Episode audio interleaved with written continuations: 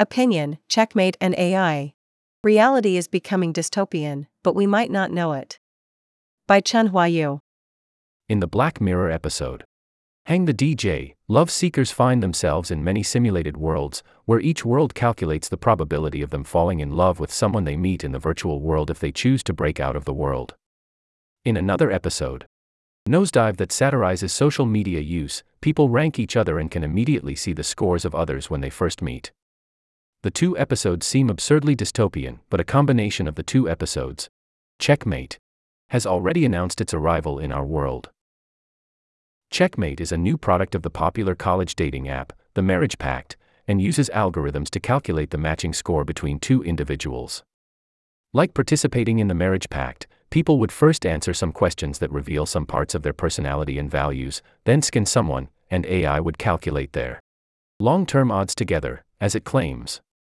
Before the Marriage Pact season in 2022, the company has been experimenting with Checkmate as one of the lab projects, along with Soulmate Radar, which is an app that sends users notifications when the potential love of their life passes by. I first joined the beta to help develop Checkmate over the summer.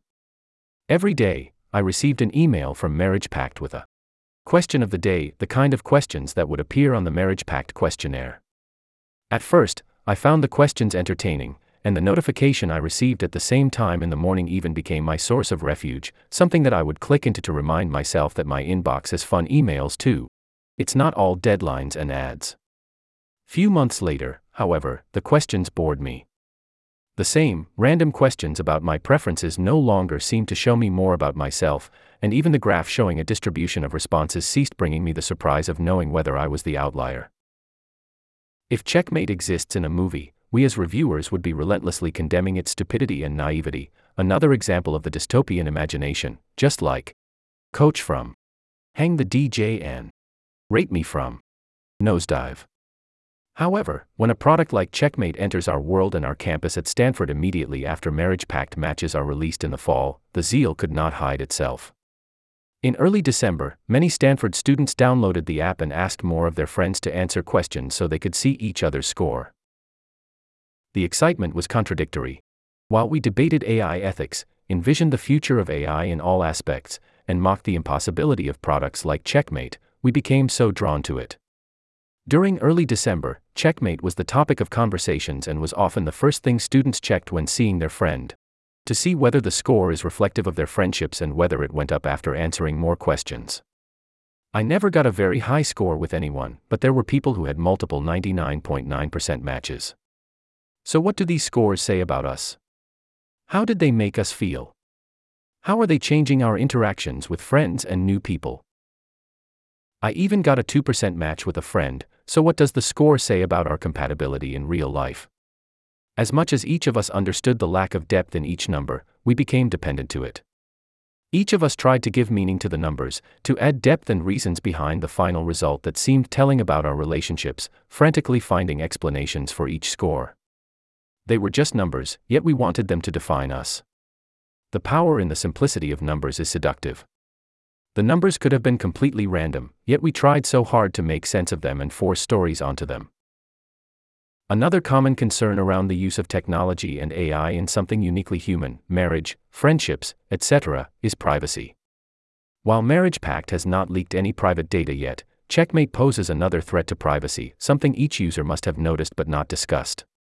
When we use the app, we also have access to matching scores with our friends and everyone else they matched with, whether we have added the third person or not. I could not only see how I matched with my friends but can also compare our score with my friends' other scores. We basically get an outsider peek at other relationships that we may otherwise not be aware of, although none asked for this disclosure. The craze around Checkmate did not last long. Before final season of fall quarter, Checkmate soon disappeared from the stage, now sitting quietly on our smartphone home screens. Just a couple of days ago, I received a notification telling me that Leslie just joined Checkmate. Scan to see your compatibility with her. Eye emoji. The eye emoji is ironic. If we scan the score, many other users will receive a notification saying that I scored 95% with Leslie. Most would be entertained, while some would be jealous that they did not get an equally high score. Either way, we are being watched. No one talks about checkmate anymore, as if it is a transient dream that came and left. But when we wake up from the dream, we realize that it had been a nightmare all along.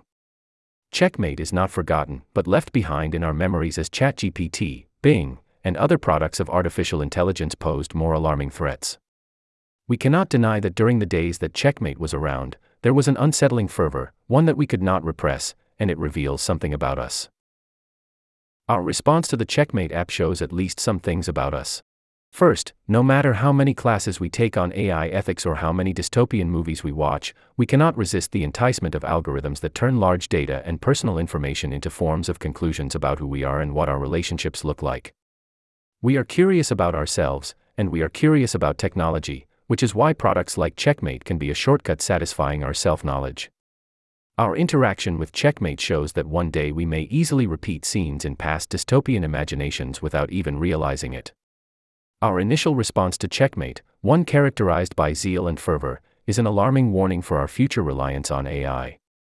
On the other hand, the quick outdatedness of Checkmate also shows that simple, misleading numbers are not enough to lure us. We are still hungry for novelty, excitement, and new information. It is a part of our nature. What has been imagined by Black Mirror and discussed by us is already here, but we have not been talking enough about it. What if one day a biomedical company invents a happiness inducing drug that becomes prevalent, just like Soma in Brave New World?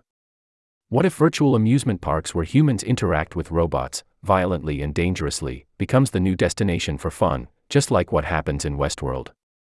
We might not even realize that writer Aldous Huxley warned us against Soma decades before when he discusses happiness in his dystopian novel, and that Lisa Joy and Jonathan Nolan imagined and feared Westworld, a world where violent delights have violent ends. Then, it will be too late to realize that we are trapped.